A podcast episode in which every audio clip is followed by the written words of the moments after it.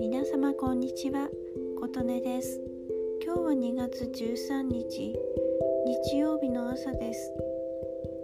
えっと久しぶりにお話ししました。えっと人は何歳になっても大人になっても年取っても学べるっていう話をしたいと思います。え私は45歳。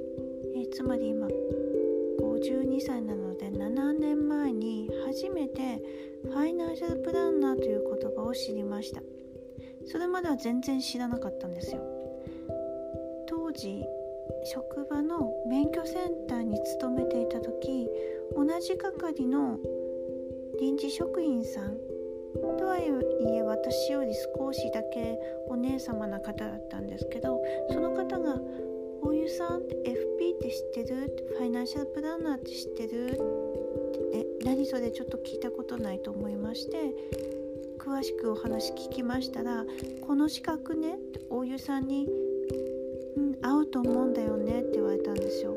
そこで初めてファイナンシャルプランナー FP っていう言葉を知りましたでそっからえ会うって言われたならちょっと興味あるなと思って FP3 級のテキストを買って勉強始めました。45歳からってすごいですよねなんかね。えっ、ー、と当時ね FP あ今もか。FP というのは試験団体が2つありまして日本 FP 協会とそれから金財うん。金財ってなんか銀行系の人がね多く受けてるイメージで。で FP 協会の方は当時私が勝手に持っていたイメージが保険会社の方がたくさん持っているイメージだったんですよね。それで自分が警察事務員だったのでまあよく銀行員と間違われてたこともあって金財の方が硬いような感じがしてそっちの方で3級受けてみました。で3級受けて割とこれはあのすぐ受かったんですけど次の2級がちょっと手こずりましたけど2級は何度か受かりました。で最後に最後っていうかな金財3級取って金財2級取ってえそれから AFP か。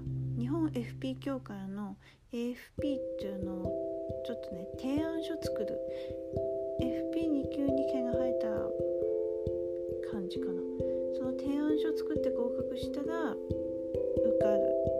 それから近在の FP1 級あこれ国家資格なので国家資格を取ってからそれから最後の最後に日本 FP 協会の CFP を取ったという感じなんですけど級までは行くんですけど1級はねほんと大変でした。勉強時間の確保も難しかったです。やっぱりねもう年取ってたってのもありますし50近くなっていた時だったからあそうだね。うーん。45で FP 取ってそれから47で FP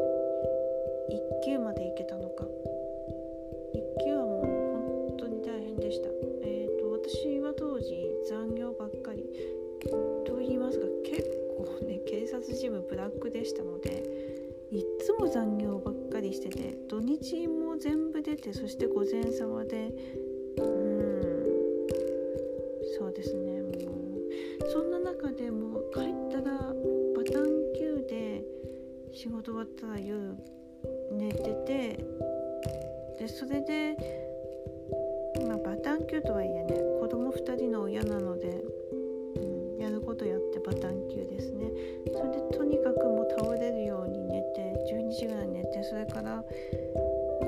朝3時か4時くらいに起きてでそれから FP1 級のテキスト過去問読みながら勉強してましたね。ですので子供たちは私の勉強してる姿を見ていないんですね。